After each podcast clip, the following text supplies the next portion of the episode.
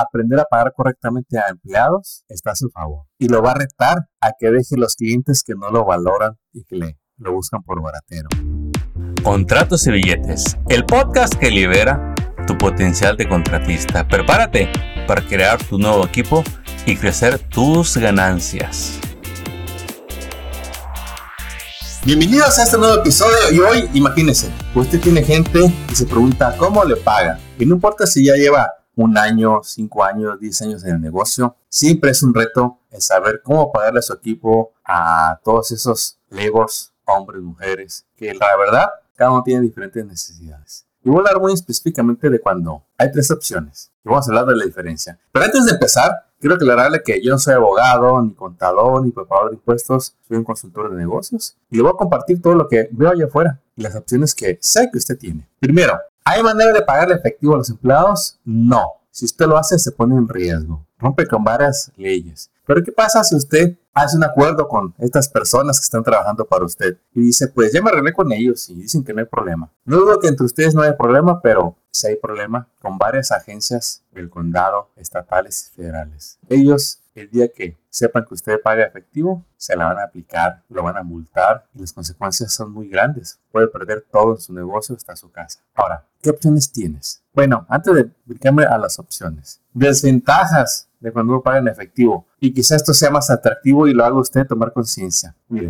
cuando uno paga efectivo, uno no puede reportar eso como gastos. De hecho, va a ser dinero caro. Usted puede pagar quizás hasta un 30% adicional a lo que pagó. Si usted le pagaron, si usted paga 100 dólares en efectivo, en realidad no lo va a poder poner como gasto en ningún lado, porque no, lo, no lo va a poder justificar. ¿Qué es un gasto en un negocio? Algo que usted pueda justificar como gasto del negocio con un recibo. Y como no es recibo ni nada, a usted le van a cobrar ese dinero porque es como si usted lo hubiera agarrado para usted. Entonces le van a cobrar el impuesto de esos 100 dólares que dio. Adicional a que está rompiendo con varias leyes. Ahora, para todos los que dicen, pues yo me arreglé con la persona y dice que no tiene problema en que le pague como contratista. Sorpresa, porque tampoco le puede pagar como contratista si es empleado. Hay reglas. Y hoy no vamos a hablar de las reglas, pero el de Labor Department, el Departamento de Trabajo, le pone los lineamientos que usted debe de seguir. Y eso lo vamos a ver en, otro episodio para que quedes conectados con nosotros, que nos encanta darte esta buena información. Entonces, cuando usted le paga a un empleado como contratista, también sigue rompiendo con leyes. Ahora, ¿lo va a poder declarar como gasto? Técnicamente sí, pero imagínese, está hablando con alguien, vende un millón de dólares y tiene como 10 empleados. A todos los tienes como 10.99. ¿Cuáles son los retos que se va a enfrentar a esa persona? Número uno, pues, no crea,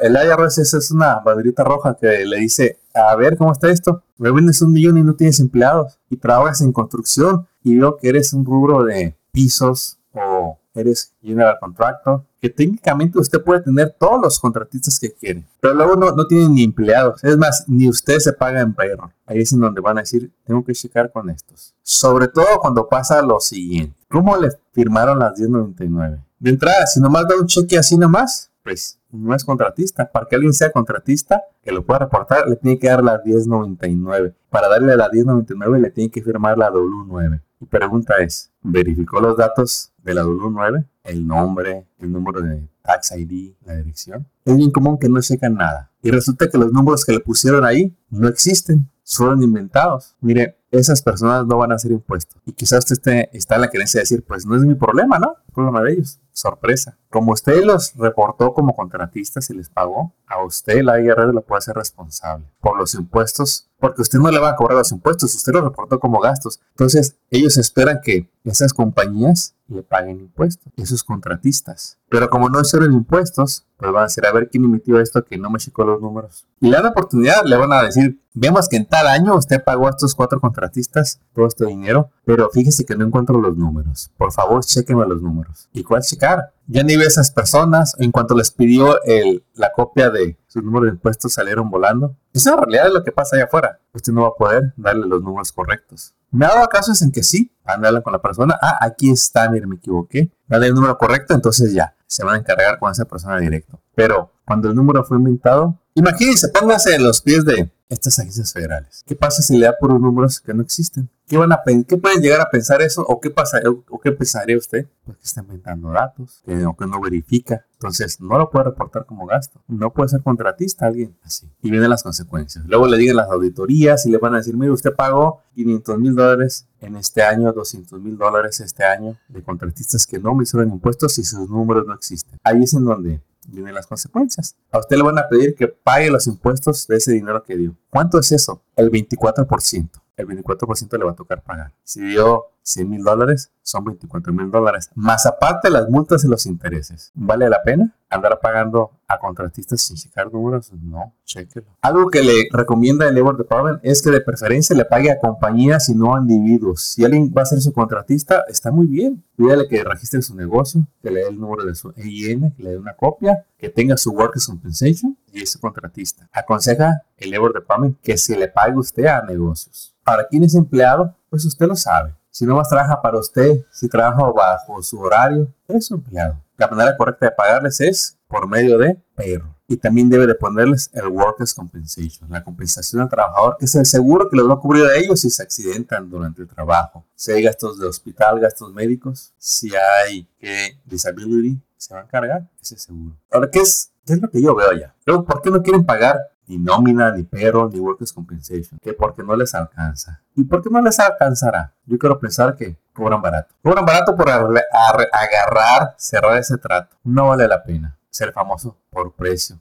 No vale la pena que usted se arriesgue para evitarse gastos un efectivo. No vale la pena poner en clasificación errónea a un empleado como contratista. Las consecuencias son altas, no vale la pena. Pero es que no me alcanza, no le va a alcanzar hasta que organice sus finanzas, vea por qué no le alcanza y dé el precio correcto. Es que la competencia da muy barato, pues que otro se lleve el problema. ¿Usted para qué quiere problemas? ¿Usted quiere ser una empresa sólida, firme? ¿Usted quiere ser un empresario de carácter que le va a hacer a sus empleados? Aquí se paga en nómina, aquí tiene sus 40 horas y yo lo voy a cuidar. Dígame usted, no importa en qué especialidad tenga, la competencia y hay alguien que ha crecido, si usted pinta casas o trabajos comerciales, ¿verdad que la competencia ha crecido? Les pagan a todos en perro, tienen más proyectos, tienen más vehículos, los ve haciendo mucho trabajo comercial. ¿Usted cree que, que cobran barato? No, cobran lo que tienen que cobrar para pagar el costo del negocio. Los contratos grandes, las grandes compañías, no se arriesgan. Es más, quieren a personas serias que no den problemas, que tengan todo en regla y al día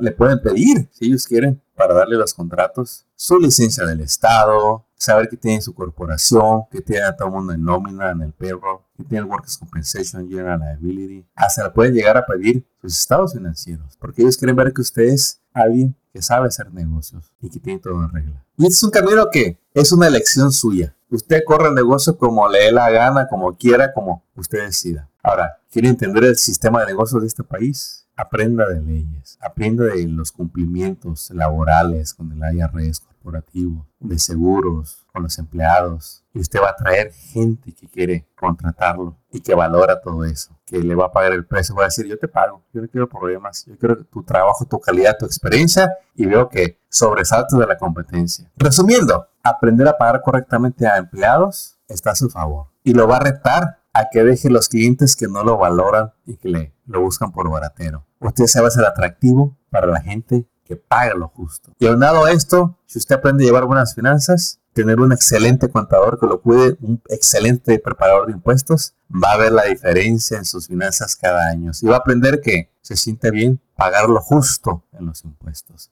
Y con el tiempo también, si se asesora bien, usted va a aprender de estrategias para saber en dónde invertir sus ganancias y que su dinero le rinda y le rinda y que tenga acceso a créditos, a inversiones. Amigos, es un gusto para mí saludarlos. Mi nombre es Armando Eresbay. Espero que estés disfrutando de este podcast, Contratos y Billetes. Si te gustó este episodio, compártelo, regalan su review. Si te molestó lo que te dije, lo siento mucho. Pero aquí lo que yo quiero es que aprendas a protegerte. Al final, corra su negocio como usted quiera y asuma las consecuencias. Éxito, mi líder. Sigue adelante, que usted puede. Ya es bueno en construcción. Nada más hágase experto en negocios. Hasta pronto. Éxito. Acabas de escuchar Contratos y Billetes. Esperamos que hayas encontrado inspiración y estrategias útiles para triunfar en tu industria, como el roofing, pintura, drywall, landscape, cocinas, baños y todo en construcción y mantenimiento.